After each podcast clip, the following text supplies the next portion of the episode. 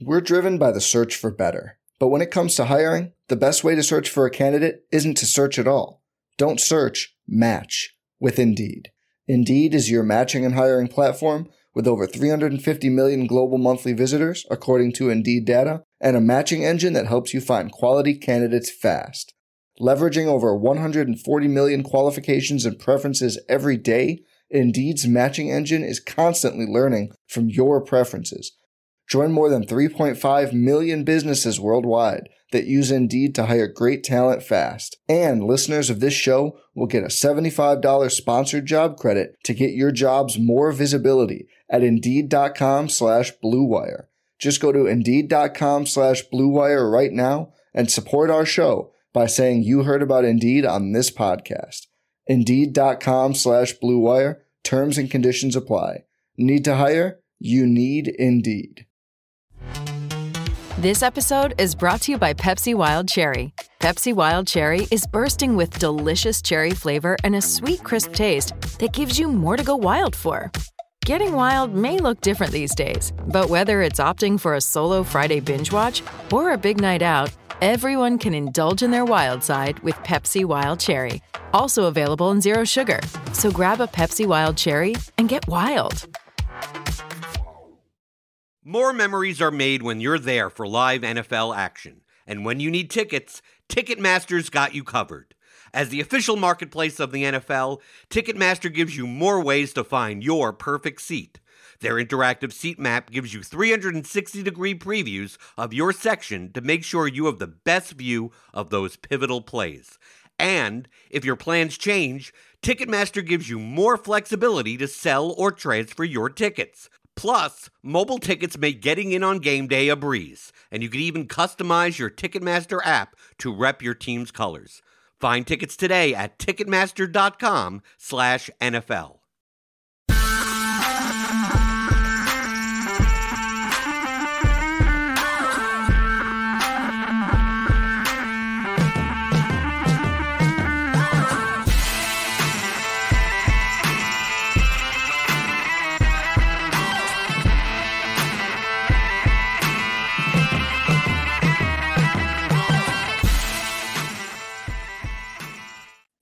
What is going on, everybody? Welcome to the Week Four Prime Points Show here on Roto Grinders.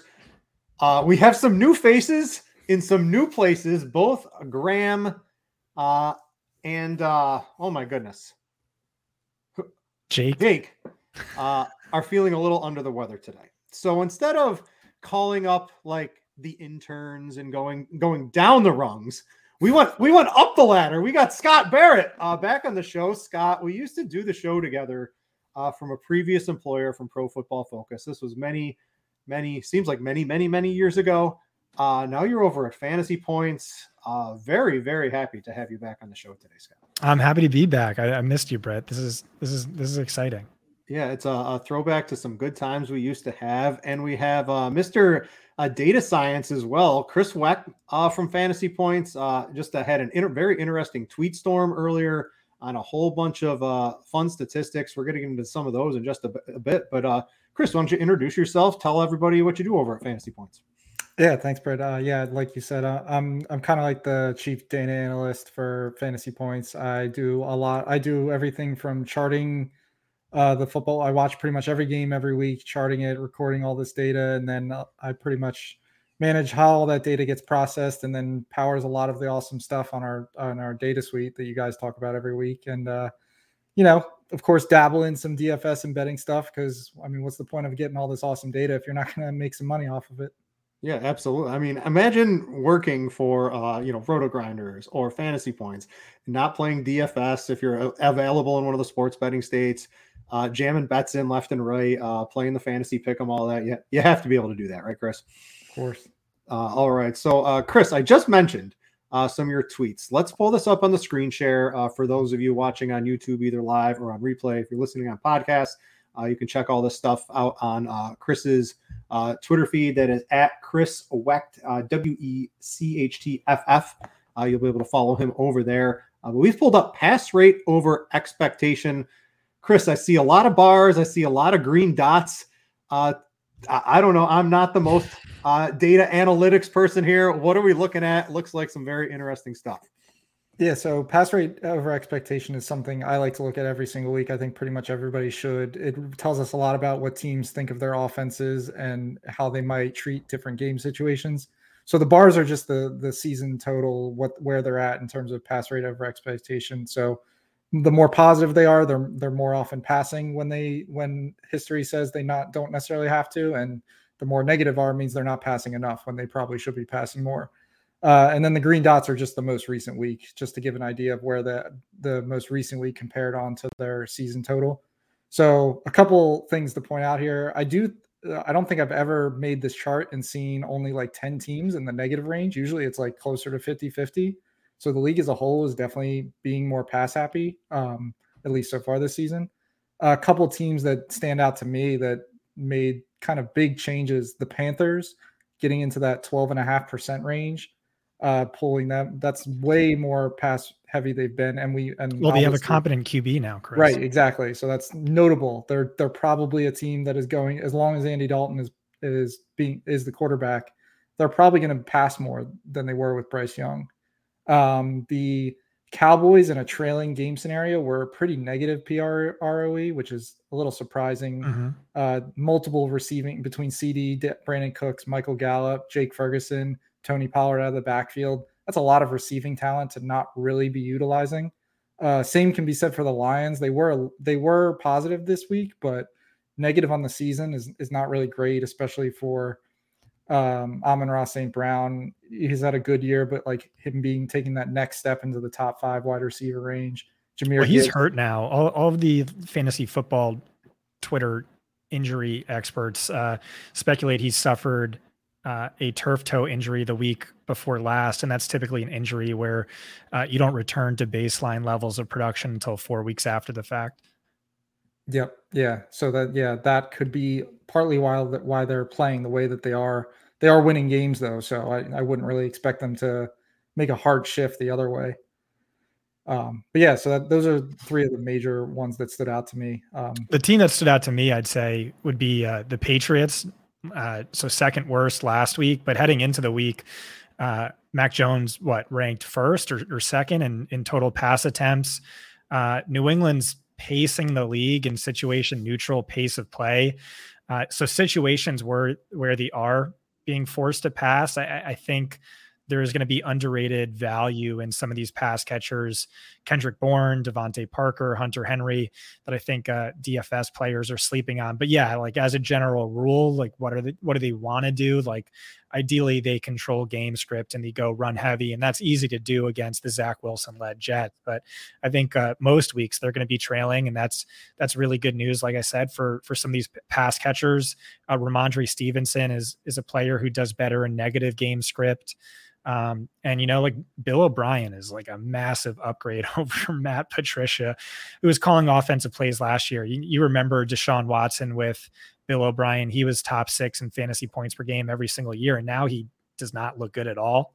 Um, so, so yeah, I, I think uh, I think that's an underrated offense. You, you know, teams are going to look at the averages, but really, it's it's sort of a situation where um, if they're expected to win, like against a quarterback like Zach Wilson, just avoid it. But uh, if they could be forced to pass, I think there's underrated upside there. Yeah, and uh, if you want to check out anything else from Chris's tweets, uh, you can get that at Chris Wecht. That's W E C H T F F.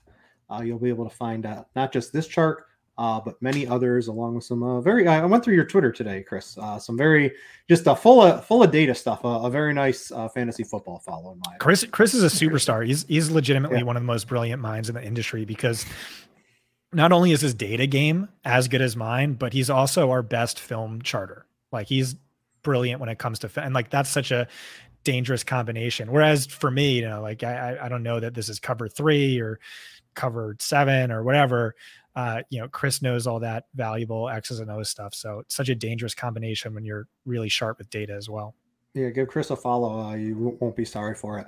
Uh, Scott, I want to go to uh, a tweet you had sent out. You've been a very, very busy man uh, over at the uh, fantasy points today. So let's talk about your. This team. is all like background for my article. Like I, I'm writing an article that's like I don't know, 20,000 words or whatever. And some things are just easier to put out in tweet form and then, you know, screenshot that than, uh, you know, just write a bunch of words on.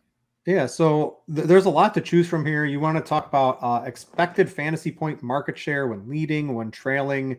Uh, what are some interesting points? Because these are, you know, very game script dependent, possibly as well. If there's blowouts, we might want to use this a little bit more. If teams are, if the game's going to be close, uh, we can take advantage of the information either way. What's standing out to you?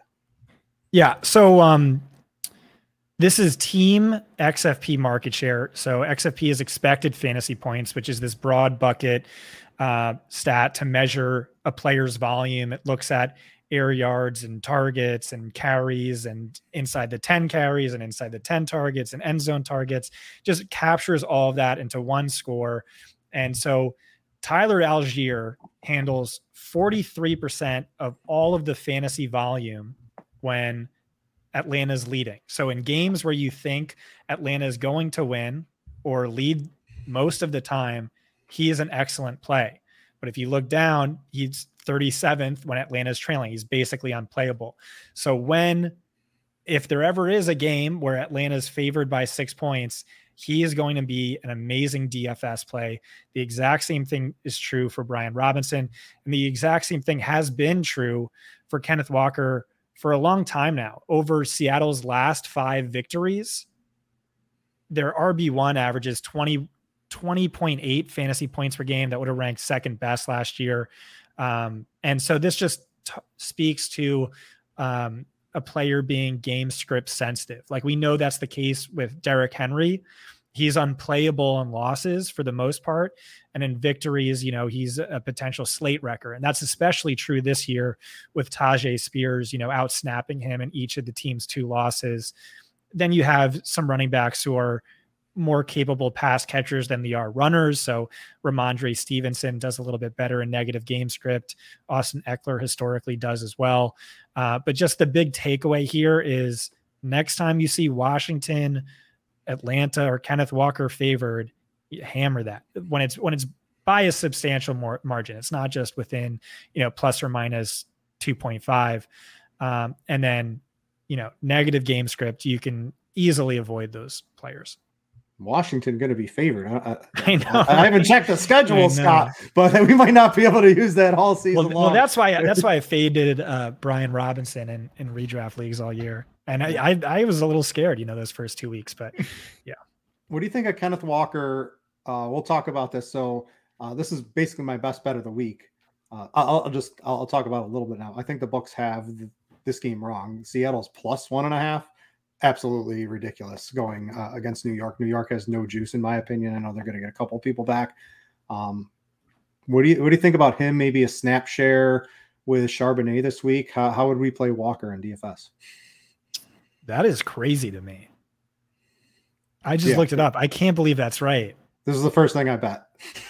yeah, this was the same thing last week. The Jets opened as 2.5 point favorites, and then it moved to uh, the Patriots as 2.5 point favorite. And I'm like, this was it was minus 1.5 Seattle, and someone out there decided let's flip it, and now it's plus one and a half cf That's inc- that's cr- that's unbelievable. Um, yeah, I would I would put this at like 3.5 point favorites for the Seahawks. You know, maybe this is just like a trap that, you know, it always feels like that when uh, you're so convicted Vegas has it wrong. But yeah, uh, how I see this playing out, yeah, I think uh, I think this would be a good Kenneth Walker game unless of course Vegas is right, in which case, uh, you know, maybe Geno and and the pass catchers.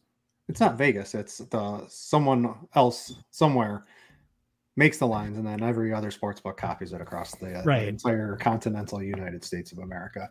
Uh, all right, so there's a couple of tweets from Scott, from Chris. Uh, you probably already follow Scott. Uh, he's got a bajillion followers, but Chris definitely could use a few more. Uh, all right, so those were a couple of our takeaways. Uh, what I want to do now is maybe talk a little bit more DFS with you guys specifically. So I'm going to bring up our our lineup HQ. Uh, it's Tuesday. We don't know the weather. I did give it's right. It's Tuesday. I gave a quick peek at the weather. It looks like it might be okay uh, for for week four in general. You never really know. Uh, but what exactly are we going to do in DFS this week? And I've got a couple of basic questions for you guys, probably more so at both the running back and wide receiver position. And Chris, I'm going to go to you because I was going through some of these. And uh, I was on our crunch time show right before lock, and I said you couldn't make a lineup without Justin Jefferson or Tyreek Hill because they give you such uh, access to the absolute insane amount of fantasy points. But I think we have even some cheaper options this week that could possibly get us there. So we've got Jefferson. I'm going to group these together for you, Chris. Jefferson, Tyreek Hill, Stefon Diggs against Miami in what could be a shootout game. You've got Davante Adams, who's just going berserk. This is against the Chargers. We've got Keenan Allen now, who uh, not only is he catching what 17 times a game, but he's throwing touchdowns. And we've got Ja'Marr Chase in this short yardage PPR bonanza gold mine of a situation with Joe Burrow right now, um, going up against the Tennessee Titans. How do we dice this up? I mean, these are some of this is the most spectacular high end wide receiver has been this year. What are the best two plays early in the week out of these? Because it is very hard to separate these guys. Yeah, I mean, I think I think that is kind of where you draw the line this week. You you feel like you want minimum one, if not two, of those guys in a lineup in every single lineup you build. Um, it and man, it, it I, it'll be interesting to see how ownership breaks out, and that'll probably drive a lot of my decision making into how I divvy these guys up. I think that Raiders Chargers game probably goes the most overlooked of the, of these elite guys, and I think it probably shouldn't. I think two bad teams with terrible secondaries. The Chargers just benched J.C. Jackson because he was playing so bad.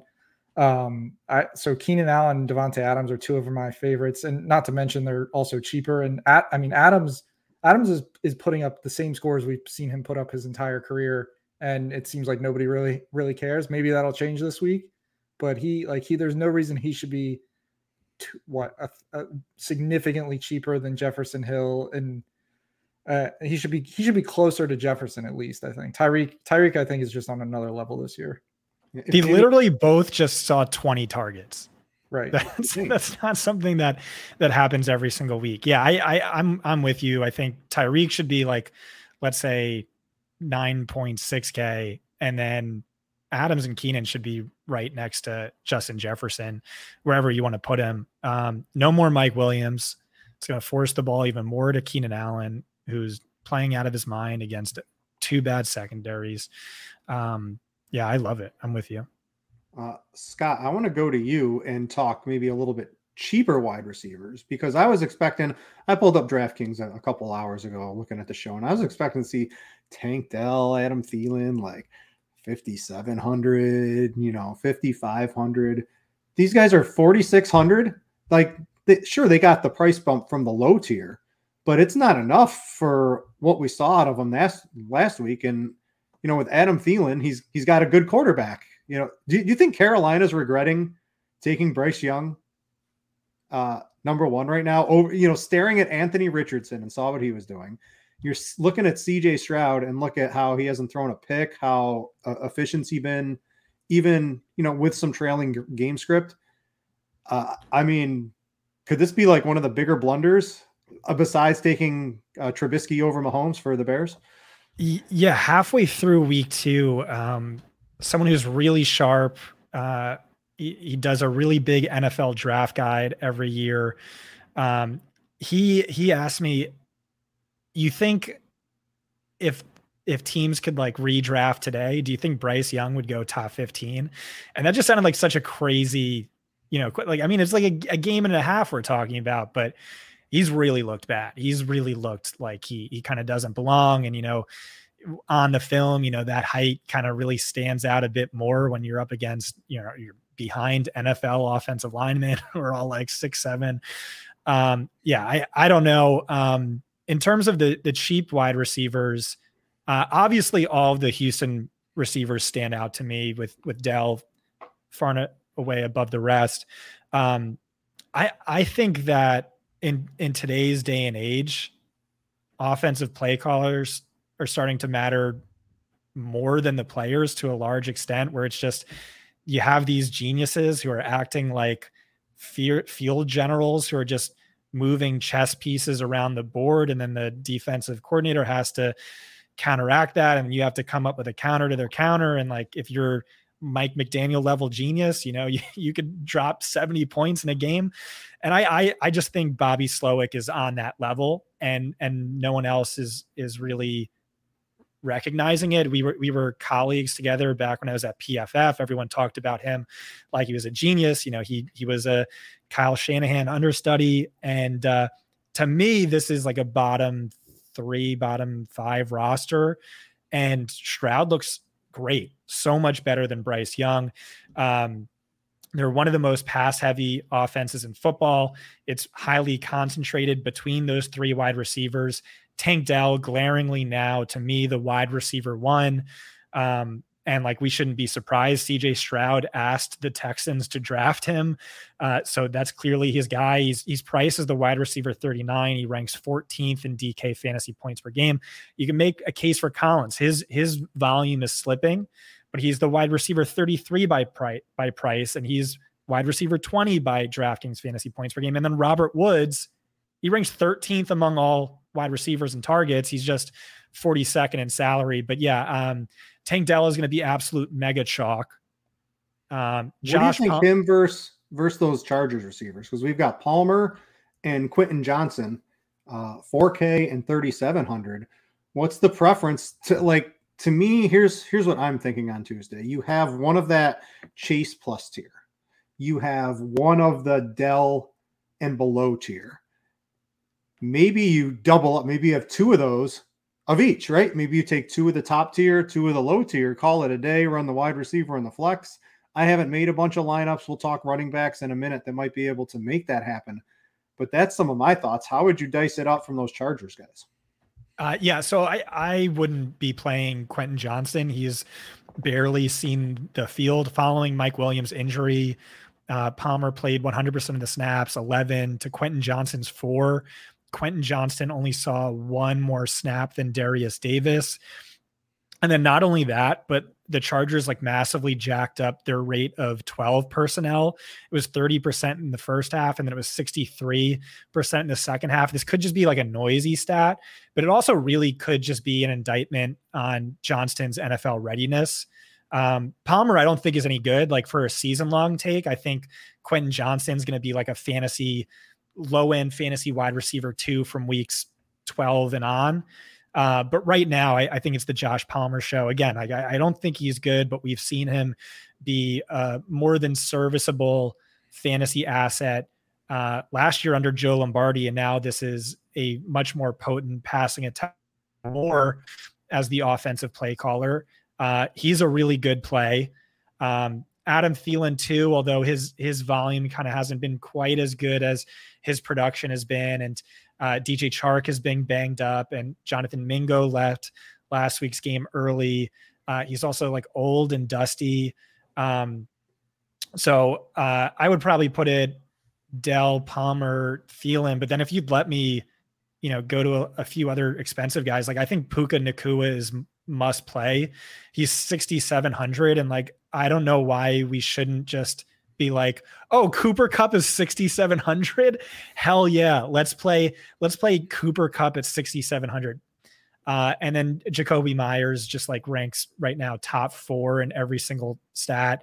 The, the Raiders offense isn't necessarily like one we're excited to, to play based on like hyper efficiency or productiveness like a, a Miami Dolphins, but it's the most concentrated offense in football. And given Josh Jacobs struggles, uh, it's really just entirely Davante Adams and Jakobi Meyers. I saw a tweet uh, a couple minutes ago that's something like uh, they've accounted for 85% of the team's first read target shares by XFP market share. They rank one and then eight. Um, uh, Jakobi's top three in both XFP per route run, fantasy points per route run. Um, so like really bad job by uh, DraftKings pricing. What is this now? Five guys who like all feel like must plays to me. Yeah, it's these are all they're all insane matchups too. Like none of these guys are. right. it, it's it's right. nuts. How how are we going to choose this this week is going to be very difficult. I'll have to see how the ownership spreads out, but I think it's going to be there's not going to be the train, right? Where we're all holding hands in the $25 double up and uh, a quarter of the field all has the same lineup because I think there's some very, very difficult decisions to be made as the week progresses. Uh, Chris, I'm going to throw to you real quick. If you had to pick one of the cheap wide receivers or or two of them, uh, which I, ones would you be going to right I now? really like the Panthers, and you like I would be totally fine stacking them up with Dalton, Thielen, Chark, and you can basically spend up everywhere else in your lineup. Mm-hmm. And them playing the Vikings with Dalton at QB, they should have no problem paying off their their salaries. Yeah, it's just going to be a really fun DFS week for get out your uh, if you want to win tournaments with 190 fantasy points. Probably not going to be able to do it by the time uh, Sunday ends. Uh, okay, so there was a so oh we didn't even talk running backs. Chris, I'm going to stick with you on this one. The uh, I guess I don't want to say if it's a bad job at pricing, but we're getting legitimate. Uh, we'll, we'll coin Scott's term bell cow running backs at 6K left and right this week. There's two at 6K, and I'd argue probably another at 5,700. Uh, let's try to figure out which one of these guys is is the must play, which one might be one we might not want to use. But I'll start at D'Andre Swift 5,700. If you look at the snaps overall and the attempts, it sort of looks, you know, like a split with Gainwell. But if you did, you know, I was doing this before the show. I was in the fantasy points data tool uh, Swift was done by the end of the third quarter, and Kenny mm-hmm. Gainwell got all the work in the fourth quarter. So Swift looks like not a true every down running back, but he's getting the majority of the work here going up against Washington. Uh, you've got Kyren Williams and Zach Moss as well uh, going up against each other in the Rams uh, Colts game. H- how do you not want to play either one of these? Uh, Kyren Williams could have had a big PPR night, uh, but Matt Stafford on those just missed every single check down he was going to on him. Um, I don't think it was really Williams' fault. I think Stafford was just missing him left and right. Uh, and for some reason, they abandoned the run. I don't know why, because it seemed to be working every time I was watching uh, the Rams run the ball. Uh, he, he should be in for a nice bounce back. Moss.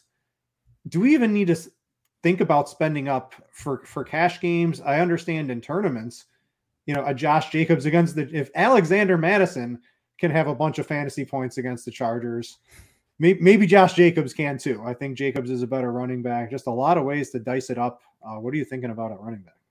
Yeah, I, in cash, I don't see how you don't play at least two of Kyren, Zach Moss, D'Andre Swift. D'Andre Swift is by far the most like he should be. He's got to be six five, something like that. Hmm. Is probably what he should be uh, for all the reasons that you just said. Like Gainwell was playing mostly in the fourth quarter. He plays their two minute drill stuff, which is a valuable role for running backs, but not really in the Eagles offense. They don't, they just don't throw to running backs all that much. I think they like Gainwell as a pass blocker. Um, but when they're running the ball and when they run it well, Swift is going to be the guy. It's a, I think they're seven and a, seven and a half, eight point favorites over Washington. Swift should have no, should have a huge game. Zach Moss just refuses to get priced up, uh, even though he continues to get all the work for the Colts. Scott had nailed that one before the season, talking about how Moss was the Colts love Moss. He was going to be the guy the whole time. Yeah, and Kyren Williams, the same thing. You're def. I don't. Yeah, I don't see how you get off those guys in cash. And then, yeah, if you do want to get different in tournaments, Josh Jacobs makes a ton of sense, especially if Adams and Jakobi are chalky and as a as a nice leverage play. Um, Tony Pollard continues to be interesting. He gets a ton of um, uh, red zone work. He is getting more snaps than he's ever gotten before. It just hasn't shown up yet. Uh, they should they should handle New England pretty easily coming off a loss. Uh, but yeah, those are probably my two top favorite expensive guys. Scott, what do you think about running back, real quick? Uh, yeah, uh, love Tony Pollard. Uh, he Last year, he ranked ninth in fantasy points per game while ranking 28th in XFP per game. Right now, he ranks eighth in fantasy points per game while ranking first in XFP per game. Uh, he was due for like a negative regression last year. Now he's due for a positive one. Uh, I don't see why he shouldn't be same price as Christian McCaffrey. Uh, and then the best value beyond that to me is Kyren Williams, who's playing 100% of the team snaps. He's seeing a similar target share to what we'd expect from Austin Ekeler and Christian McCaffrey. Uh, this Rams offense looks exciting. Um, should be way more than 6K. And then and then Chris nailed all the other values. All right. So uh, that's a real brief look at DFS uh, on a Tuesday night. There'll be plenty more shows here on Roto Grinders, plenty more stuff over at Fantasy Points as well as the week progresses. Uh, all right, what I want to do now is I want to go into some of the tools on Fantasy Points because this stuff is this is where I live basically now. Uh, we used to have the uh, Gridiron IQ at Roto Grinders, but that's gone, and I've replaced that with Fantasy Points. And as good as Gridiron IQ was, uh, there's just so much more on the Fantasy Points data tools. Uh, what I wanted to bring up today, uh, for those of you listening on the podcast, uh, I would encourage you to maybe check out the YouTube feed just to see what you're missing out on. Uh, but we've got the O line, D line matchups, and I want to talk to Chris on these. I can get some rush grades, pass grades, some other statistics as well. what teams stand out very early in the week is having an advantage, and a lot of I want to give you guys props. Some of the things don't update around the industry till uh, you know, Wednesday, Thursday, when you get access to some of the stuff. You guys have this up on, on Tuesdays. We're driven by the search for better. But when it comes to hiring, the best way to search for a candidate isn't to search at all. Don't search, match with Indeed. Indeed is your matching and hiring platform with over 350 million global monthly visitors, according to Indeed data, and a matching engine that helps you find quality candidates fast. Leveraging over 140 million qualifications and preferences every day, Indeed's matching engine is constantly learning from your preferences. Join more than 3.5 million businesses worldwide that use Indeed to hire great talent fast. And listeners of this show will get a $75 sponsored job credit to get your jobs more visibility at Indeed.com slash BlueWire. Just go to Indeed.com slash BlueWire right now and support our show by saying you heard about Indeed on this podcast. Indeed.com slash Blue Wire. Terms and conditions apply. Need to hire? You need Indeed. Hey, it's Kaley Cuoco for Priceline. Ready to go to your happy place for a happy price? Well, why didn't you say so? Just download the Priceline app right now and save up to 60% on hotels. So, whether it's Cousin Kevin's Kazoo concert in Kansas City, go Kevin, or Becky's Bachelorette Bash in Bermuda, you never have to miss a trip ever again. So, download the Priceline app today. Your savings are waiting. Go to your happy place for a happy price. Go to your happy price, Priceline maybe even Mondays. I didn't check yesterday. Well, if you like this tool, you have uh, you have Chris to thank. This was this is his baby. The, the right, rushing I'm talking to the right man. I just I guessed I'm I'm I'm talking to the right man on it. Yeah, we uh yeah, this is so yeah, the way this tool kind of worked, we basically came up with an adjusted yards before contact per attempt for offense and defense. Basically, just kind of gets rid of some of the noisy plays, QB sneaks, QB kneels, trick plays. We want to know like how teams run the ball and defend the run. Uh, and then on the passing side, we use our pressure rate over expectation, which just kind of factors in the time to throw. And you know, the longer a QB is taking to throw, the more likely it is that the defense is getting a pressure. So you basically come up with an over expectation metric of how often teams should be getting pressure based off of the QB's time to throw. And you, uh, you could filter by all those within the tool. So if you want to see the best offensive lines by adjusted yards before contact or the best by pressure rate over expectation, yeah, you could just do that there. Yep. Yep. So then the grades then basically take take those things and then compare them across league averages and then compare the matchups to each other and you and it spits out a grade. So on the on the rushing side of thing, uh, the one that probably pops out the most to me is probably the New England Patriots going against Dallas. New England's ran the ball pretty well this year. Nothing crazy. Stevenson hasn't had a huge game by any means. Dallas is just so much more dangerous uh, when when the opposing QB drops back to pass. I would expect the Patriots to try to establish the run here as best they can. Um, they they match up well in the trenches from that standpoint. So if they have a shot at winning this game and don't get behind quick, it could be a nice day for Stevenson. Um, the the Bills rank really well. Eagles is suspected. A lot of the teams, these teams we kind of know. The Cardinals popping a little bit against the Niners is interesting. Uh, we saw the Giants kind of hang around with the with the Niners last week, even though it didn't really ever feel close. Um, and we just saw the Cardinals beat the Cowboys, and a lot of that was James Conner running really well. So if the Cardinals are kind of kind of stay in a game, that's it's probably going to have to come in on the run side of things.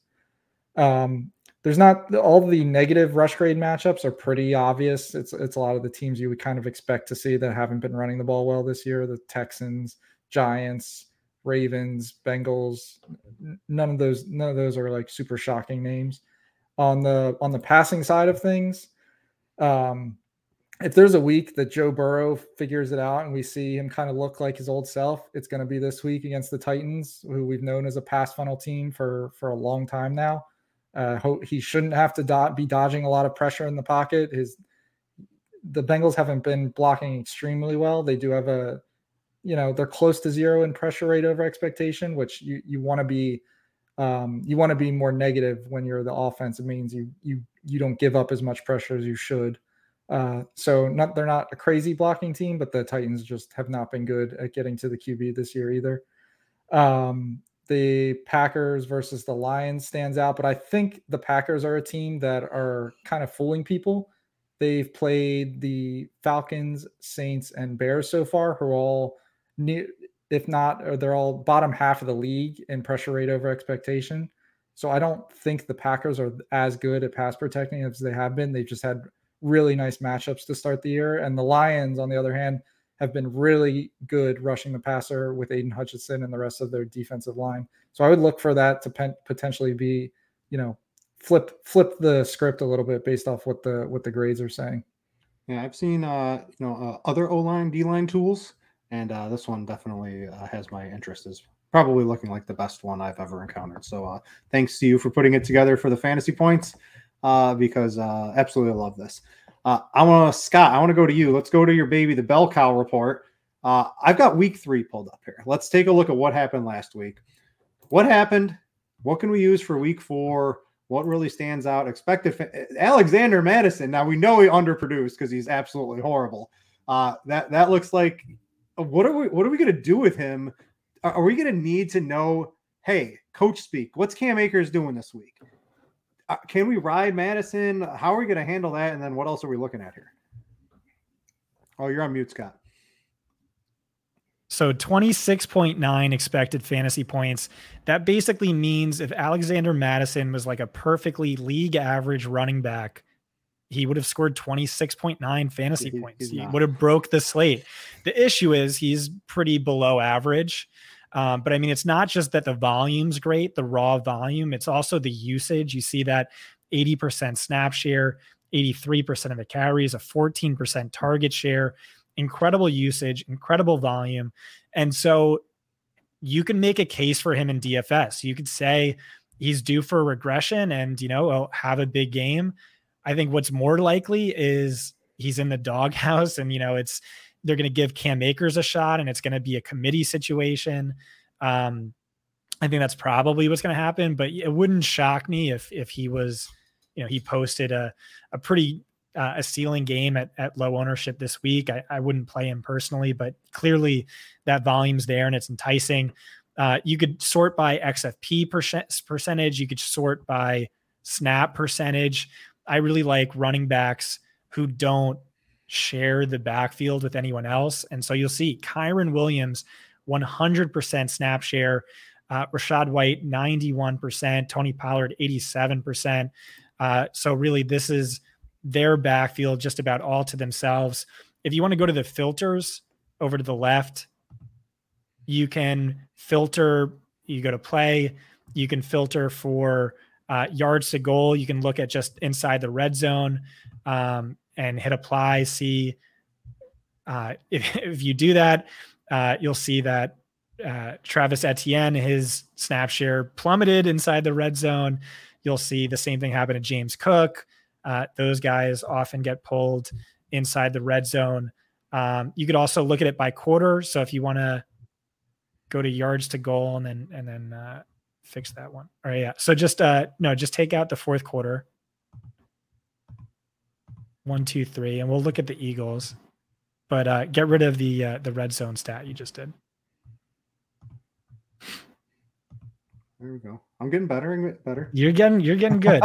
Hit apply. It's and just then, uh, amazing uh, be, that you can actually filter all this stuff so quickly. And there's like a million filters, so like yeah. e- exponential data to play around with, and then uh, just type in Eagles into the search bar, And so this is a question for Chris because he's an Eagles fan. He'd know better than me. What was with Gainwell getting all of that usage in the fourth quarter? Was it because he's the two uh, the two minute drill back, or was it just because the game wasn't really all that competitive? Uh, yeah, I think you just nailed it. He he is definitely the two minute back that dates back to last year, and it seems to be continuing this year. I, I think it's a even though they didn't need to pass the ball a lot, they were just passing a good amount in that game last or or whatever whatever night we're on. Yeah, last night. Um, they I don't I don't think they like Swift and pass protection as much as Gainwell. So I think he just happens to be on the field more um, for those situations. He's also their like short yardage back, which doesn't make a ton of sense considering he's one probably one of the smaller backs in the league, but for some reason they seem to like him in that role. But yeah, that that's what the the difference is. Is he's their two minute guy, he's their short yardage guy, and then the game got out of hand in the fourth quarter, and they just I think said Swift did enough already. Yeah, that game, the Eagles could have won that game, but maybe not Miami level, but that could have been a 40 point game for the Eagles last night. They just absolutely dominated Tampa Bay for the first three quarters in that one. Uh, so there's a quick look at a couple of tools behind the paywall uh, on the Fantasy Points data suite. Uh, absolutely amazing. Scott, how much is this stuff? It's it's way too cheap, dude. On mute again. I know. I always do that. Damn it. Yeah, everyone says the same thing. Uh, Dan Back said the same thing. Uh, JM to win said the same thing. So it's uh it's fifty bucks. So it's it's seventy five percent off its typical price, but for this year, you can get it for just 50 bucks. Uh, it's the coolest thing in the world. Uh, super accurate data, more uh, data to look at, and it's like exponentially more than anyone else when you factor in all the various uh, filter and split options. Uh, it's been a godsend for me in my work. I, I, get my work done so much more quickly.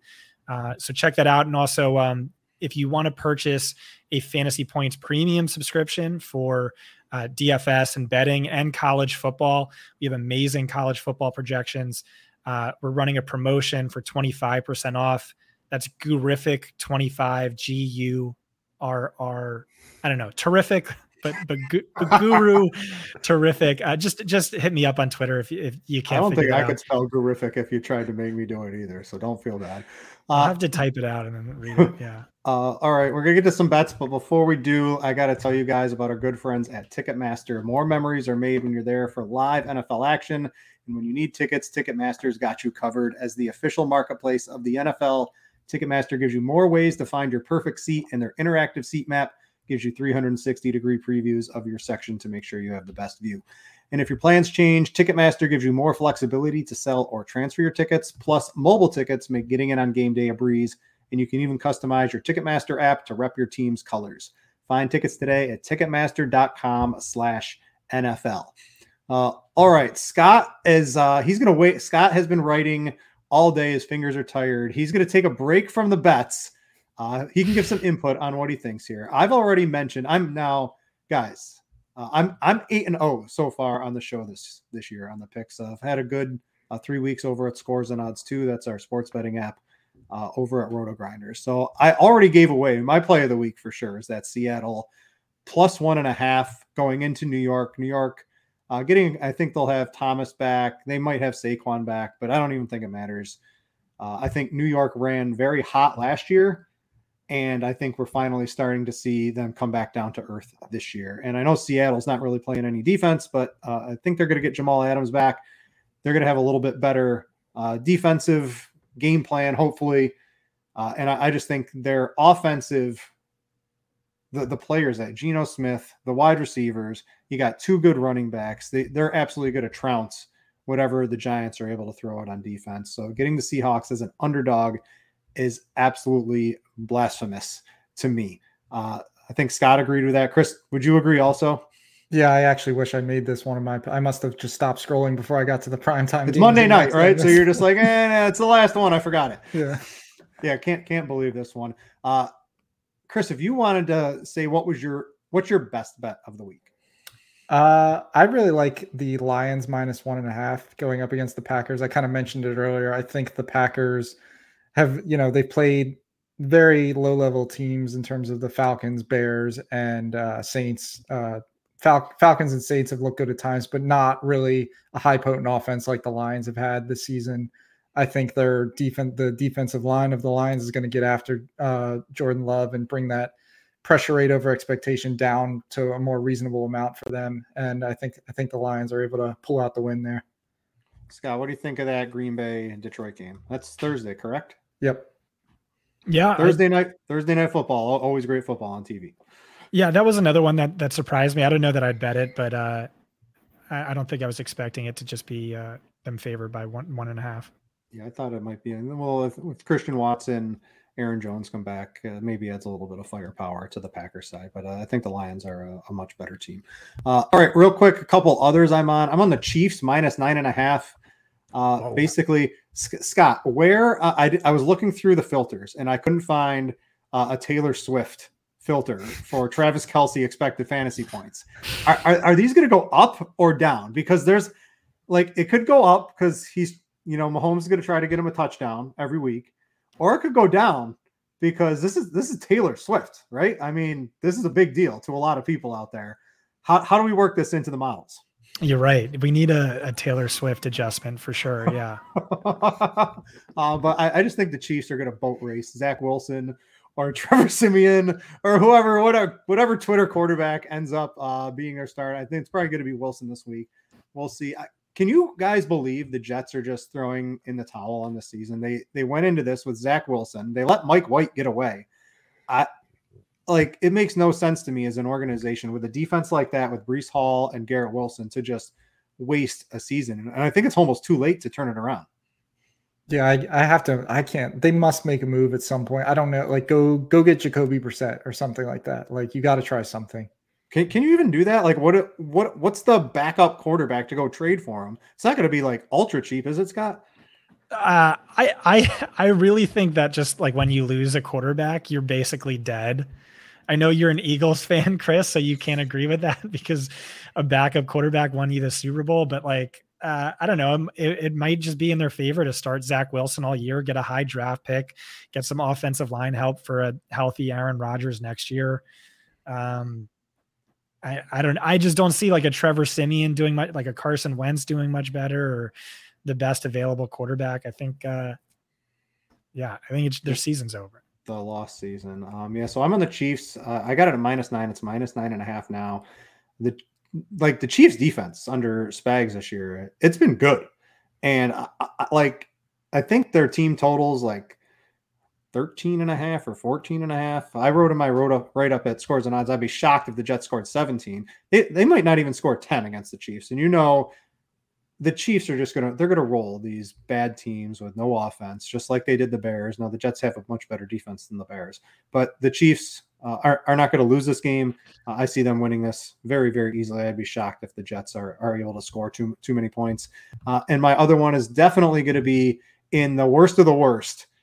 Uh, by far, I mean by far, the Bears are the worst team in the NFL, and the Broncos are not. Uh, so Broncos minus three going into Chicago. The Bears season.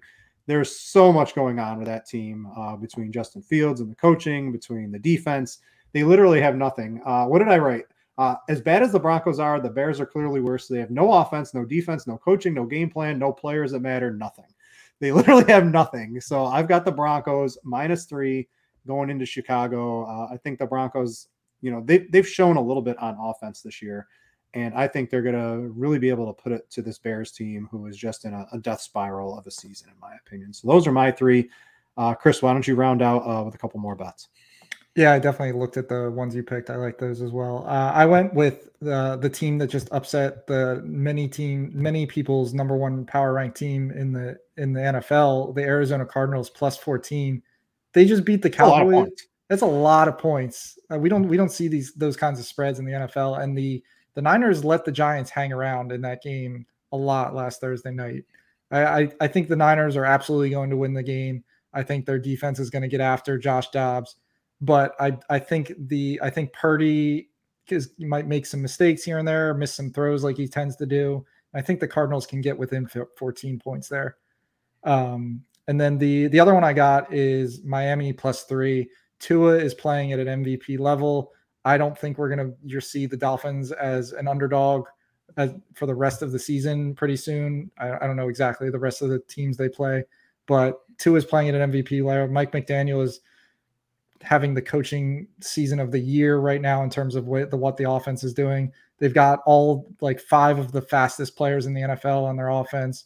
Anytime I can get uh, Miami with plus points right now, I think I'm taking it. That's Yeah, a Scott, great. you mentioned the, you mentioned the Wizards, right? Mike McDaniel's he's the he's head wizard right right now in terms Yeah. of being able to orchestrate an offense, and it's like he's uh what did I, I think I saw it on Twitter. Uh, he's turned the NFL from a vertical game to a horizontal game with the fastest players. They're literally uncoverable. You can't cover these guys across the field. It's it's impossible in today's game. What's your thoughts on that Bills game? I'm I'm I'm staying away. If I was going to do it, I would probably do Miami, but these are just this game could go either way. And I guess getting the points would probably be the way to take it. Do you have a, a take on what's going to happen in that game, Scott? Yeah, I, I think the Bills are just generally overrated. I think they're overrated on offense. They don't really have much beyond Stefon Diggs in terms of pass catching talent. And, you know, Josh Allen is way more mistake prone than than I think people like to, you know, they, talk about him like he's close to the Mahomes tier and his his week to week volatility is like far too high to to kind of be in that discussion for me. And their defense, I think, is overrated. Whereas with the Dolphins, they have a GOAT defensive coordinator in Vic Fangio and a GOAT offensive play caller, Mike McDaniel. I think f as long as Tua stays healthy, this is the number one team in football by a margin. Yeah, uh, and I think two is what plus two. People were mocking that he was like plus five hundred to win MVP. Now he's like plus three hundred. Uh, so yeah, I, I've been on board since uh, day one. I've been on the Dolphins. I think every week on scores and odds. Uh, I haven't decided yet if I wanted to write that in there, but if I was going to, I would probably uh, get on your side, Chris, with the Miami team. Anything crossing your mind, Scott, or can uh, I got a couple fantasy pickums me and Chris were looking at as well. You want to get get to those? All right. So, uh, what I hate some of these, uh, they come out and then they move the they move the numbers on me. So uh, I had Christian McCaffrey at 80 and a half rush yards. This was this morning. It's up to 86 and a half now. Uh, and I, I, I really like the 80. He's gone over it in three in all three of his games, including last week when it was a blowout and when they were going to spell him a little bit more. And if Chris likes Arizona to keep this game maybe a little bit closer, you're probably going to be you're, you're going back to workhorse CMC, I think, in this game. So the 80 and a half I got, I still would take the over on the 86 and a half. Uh, but I really like that. This was on PrizePicks. A couple other ones. I like to do the five picks on PrizePicks and underdog. It just gives you the best odds overall. Uh, so I'll rattle off the best rest of mine. I got a Minnesota stack, Kirk Cousins and Jordan Addison taking uh, the overs on those. Cousins 283 and a half yards, Addison 51 and a half. Uh, what do you got? Justin Jefferson's uh, he was up to 103. Do we take the overs on the 100 plus re- receiving yards on this? I mean, he's crushing it every single game. Wh- what do we think once these line the, the numbers start getting up there so high? Tyreek Hill was still just a little bit under 100. I I get a little scared when I see 100. Yeah, that's that's a tough that's a tough number to bet the over on, uh, especially you know I, I talked up the Panthers pushing the Vikings potentially in that game, but man, 103 is a is a big number. But man, if there's a guy to do it, it's it's probably Jefferson. Tyreek has a little bit more volatility to his game that makes him fluctuate. Although against the Bills and what should be a shootout, I probably would prefer Tyreek's over than Jefferson's. But yeah, that's a that's a tough number to click. I wish I could bet like under 50 and get like bonus odds. You know what I mean? Like just like wide receivers are just so inherently volatile where it just like with with Jefferson it feels like a 70% chance he goes over 100 and then like a 30% chance he's under 50, which happened he he did that multiple times last year. Mhm. Yeah, that's uh He did Uh, that right. 6 times last year. yeah, Addison And and at- every other game was 98 or more. Wow, that's Yep. crazy. Addison's at 51 and a half. Uh, his snap share, his target rate, uh, everything's going up from week one. So uh, I went with that instead.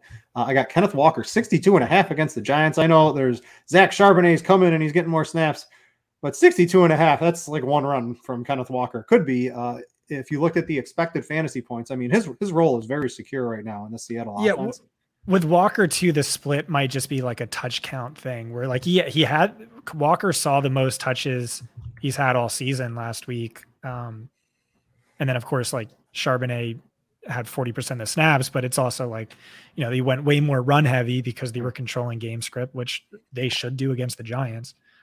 They Yeah, ran a ton of plays in that game too. Like they're they Yeah. probably just didn't want Walker to to get too many touches. Yeah, that's 62 and a half. That's not a problem for a boy Zach Moss though. 30 carries, what up? yeah, Moss was a, a great play uh, last week. And I'm going to round out my five pick.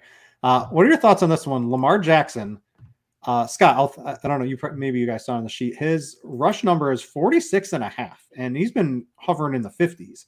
And I know it's Cleveland, but they're not like I, I went through his game log, and there are some absolutely monstrous rush games for him against Cleveland, and they're not going to be able to run the ball with like Justice Hill and Melvin Gordon. It's going to be Lamar Jackson throwing, scrambling, run plays uh, against Cleveland this week. I thought that was a little low. Yeah, Chris, do you know off the top of your head um, how often Cleveland plays man? They're one of like the top six defenses, right? yeah, they're one of the top six defenses uh, in terms of man coverage. So I think that's a great bet on Lamar Jackson. Mobile quarterbacks run more against man coverage than zone coverage because uh, defensive backs turn their backs to the corner to run with the receiver, uh, and it just clears out a lot of room for the the quarterback to take off. So I think that's a great call. Also, more pass rush too. You can make him uh, more likely to to flee the pocket. And and we saw week one, he had like one design rushing attempt. J.K. Dobbins goes down, and now he's averaging like nine point five. So I think that's a super sharp bet, Brett. Bet, yeah, Brett. bet, Brett. Yeah, that one it just looked uh, way too low at first glance, and I, I don't have the uh, the Excel spreadsheets. I don't have the Sims. I don't have the uh, data science like Chris uh, I'm just looking at it and it's Lamar Jackson's at 46 and a half. It seems a little low. Uh, that was basically my my thought process. Looked at, looked at the numbers behind the scenes. Um, but Chris, you got anything, Scott, from the the fantasy pick'em, or we we gonna wrap it up here, guys? Uh, I think we're good. All right. So uh, I want to give you guys uh, Graham and Jake. Get well. We will see you guys next week, and uh, a big uh, round of applause for uh, the CEO and Chris showing up on on quick do quick call uh, to be able to fill in for them and keep the show going. So I appreciate it. Give Chris a follow. Uh, you probably already follow Scott. Uh, check out Fantasy Points. Check out the data tool, and have a lot of fun uh, for both of them, Chris and Scott. I'm Brit. Thanks for watching, everybody, and we out you.